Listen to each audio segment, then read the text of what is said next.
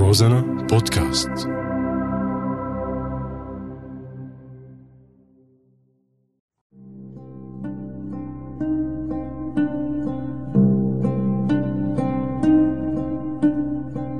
بعدك على بالي أخي شيل كل على جنب إعادة الإعمار لمين؟ للقاتل ولا للمقتول؟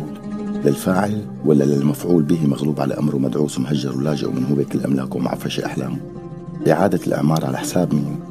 مين رح يدفع الفاتورة؟ قال الشعب السوري يتبرع بكل غراض بيته كرمال إعادة الإعمار. لك نياله المتعهد صفقة العمر أو صفحة العمر أو صعقة العمر فاتورة كبيرة كتير كبيرة فاتورة إعادة الإعمار.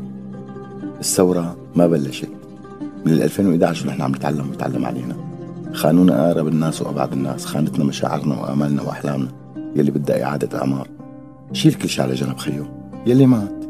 مين بيعوض أهله عم أحكي عن الطرفين. الأب والأم اللي عم يربوا أولادهم كل شبر بندر ليكونوا سند لهم بالكبر مو ليكونوا حطب لحرب مصالح. شو الشيء اللي ممكن يعوضهم؟ زوال الأسد خسارة لطرف. وبقاء الأسد خسارة لشعب كامل. خسارة لناس عطشانة ديمقراطية وعدل وإنسانية. على الحاجز في زل ما بيعرفوا غير ابن البلد. واللي على الحاجز بالشام لاداني وحمصي وحلبي وإدلبي وديري. وجاهل وسفيه ومغلوب على أمره.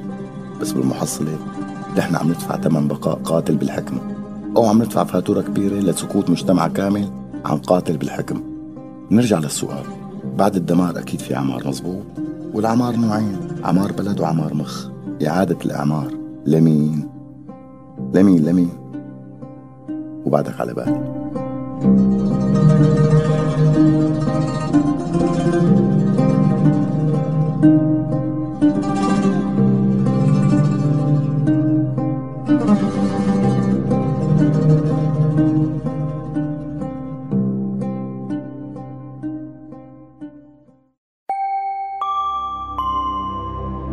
روزانا بودكاست